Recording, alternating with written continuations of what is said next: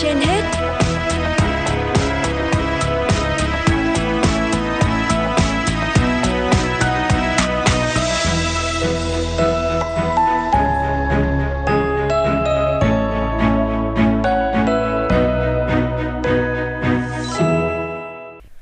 Võ Nam và Thu Minh xin kính chào quý vị thính giả đang theo dõi chương trình Sức khỏe trên hết của Đài Phát thanh và Truyền hình Hà Nội. Mời quý vị và các bạn cùng nghe bài viết của tác giả Ngô Trọng Thanh có nhan đề Một quốc gia hạnh phúc.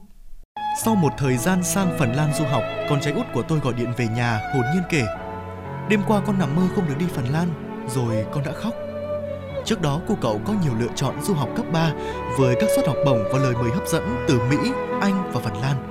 Không dễ dàng để quyết định khi chọn nơi du học luôn là bước ngoặt quan trọng trong cuộc đời mỗi đứa trẻ và mỗi quốc gia có những ưu điểm riêng. Nhưng rồi Phần Lan là lựa chọn cuối cùng. Tôi hiểu, đằng sau giấc mơ này là tình yêu tự nhiên của một đứa trẻ dành cho đất nước và con người Phần Lan.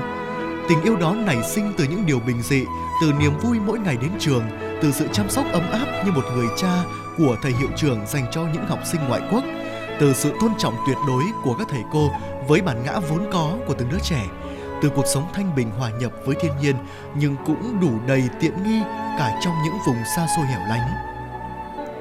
Dõi theo từng bước chân của con và chứng kiến những điều tốt đẹp vượt cả kỳ vọng, nên tôi không ngạc nhiên khi biết lại một lần nữa Phần Lan được vinh danh là quốc gia hạnh phúc nhất toàn cầu. Kết quả này ghi dấu 6 năm liên tiếp.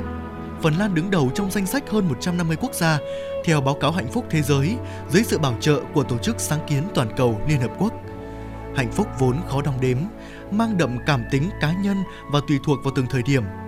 Để có kết quả khảo sát mang tính khoa học, báo cáo đã đánh giá hài lòng của người dân mỗi quốc gia và các số liệu kinh tế xã hội thông qua 6 tiêu chí đánh giá sự hỗ trợ xã hội, thu nhập bình quân trên đầu người, sức khỏe và tuổi thọ trung bình, sự tự do, sự hào phóng của cộng đồng đến mỗi người vì mọi người và không tham nhũng. Khó có nụ cười với một cái dạ dày lép, người dân đất nước Bắc Âu này có cuộc sống thịnh vượng và giàu có bậc nhất, mức bình đẳng thu nhập cao nhất giữa các tầng lớp xã hội, chế độ an sinh xã hội hào phóng và nền giáo dục được coi là tốt nhất thế giới. Thế nhưng sự thỏa mãn về vật chất đơn thuần cũng không mang lại hạnh phúc trọn vẹn. Nền tảng mang lại hạnh phúc cho Phần Lan, theo báo cáo đến từ một nét đẹp riêng có như lặn sâu vào gen di truyền của xã hội, sự hợp tác dựa trên lòng tin xã hội. Đất nước Bắc Âu này là nơi có niềm tin vào cộng đồng cao nhất thế giới, ở đó mỗi người dân luôn đặt lòng tin vào người khác và cũng tự hào với sự khả tín của chính mình. Từng có một cuộc thử nghiệm những chiếc ví được cố tình đánh rơi ở 16 thành phố trên thế giới. Mỗi ví có 50 đô la Mỹ, thẻ mua hàng, ảnh gia đình và danh thiếp có số điện thoại liên lạc. 11 trên 12 chiếc ví tại Helsinki đã được quay về với chủ nhân, đưa nơi này thành thành phố thật thà nhất thế giới. Lòng tin của con tôi dành cho đất nước này cũng đến từ những trải nghiệm khó quên như vậy – Người bạn của cháu từng quên ví tại bến xe buýt, trong đó có tiền, có thẻ ngân hàng và đặc biệt là tấm thẻ cư trú, một dạng visa của Phần Lan dành cho thời hạn lưu trú trên 3 tháng. Cháu chỉ phát hiện mất ví và quay lại để tìm sau 2 giờ đồng hồ. Tại bến xe buýt có hai người bản địa đứng đó với chiếc ví dơ cao trên tay. Trong thời gian chờ đợi, họ đã cố gắng thông báo trên các mạng xã hội và tin rằng người mất sẽ sớm quay lại. Lòng tin đã mang lại sự hợp tác như một điều tất yếu trong cuộc sống xã hội và cộng đồng doanh nghiệp. Nokia, tượng đài ngành viễn thông vang bóng một thời với những chiếc điện thoại di động bền, đẹp, từng là bà đỡ cho mỗi nhân viên khởi nghiệp. Từ năm 2011, sau nhiều nỗ lực nhưng không cứu vãn được mảng kinh doanh thiết bị di động, Nokia buộc phải sa thải hàng loạt nhân công trên toàn cầu. Không chỉ bồi thường thất nghiệp một cách hào phóng theo truyền thống Bắc Âu, Nokia còn lập một quỹ đầu tư mang tên là Bridge Program trị giá 400 triệu đô la Mỹ nhằm hỗ trợ những nhân viên bị mất việc. Ngân sách này được dùng để đào tạo nâng cao kỹ năng, giúp nhân viên kiếm tìm công việc mới và đặc biệt khuyến khích họ dấn thân khởi nghiệp. Mỗi nhân viên có những dự án khả thi được tài trợ tới 25.000 đô la Mỹ và còn được chia sẻ bản quyền công nghệ của Nokia. Khoảng 18.000 nhân viên toàn cầu đã được hưởng lợi từ chương trình và hơn 1.000 doanh nghiệp startup được thành lập.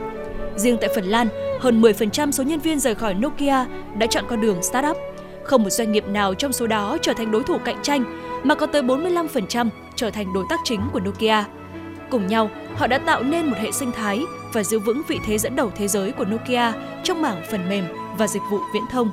Để có cuộc sống thịnh vượng với thu nhập bình quân đầu người cao sẽ cần một thế hệ 20 năm như bài học của Nhật Bản hay Hàn Quốc nếu có chính sách đúng đắn, nhưng sẽ ít nhất cần 3 thế hệ để có xã hội hạnh phúc dựa trên chỉ số cao về lòng tin. Và tất cả sẽ được khởi đầu và bắt buộc bởi nền giáo dục phù hợp. Hạnh phúc của người Phần Lan hôm nay hẳn chính là trái ngọt của một nền giáo dục khai phóng, mà ở đó mỗi học sinh được là chính mình, được lựa chọn con đường riêng để phát triển năng lực bản thân. Tôi như thở vào biết rằng, ở đất nước hạnh phúc nhất thế giới này, con trai tôi thoát khỏi áp lực thi cử. Những buổi học thêm, thay vào đó là thời gian chơi thể thao, thưởng thức nghệ thuật hoặc khám phá thiên nhiên, để qua đó con tự tin hòa nhập và sẵn sàng đón nhận một tương lai hạnh phúc.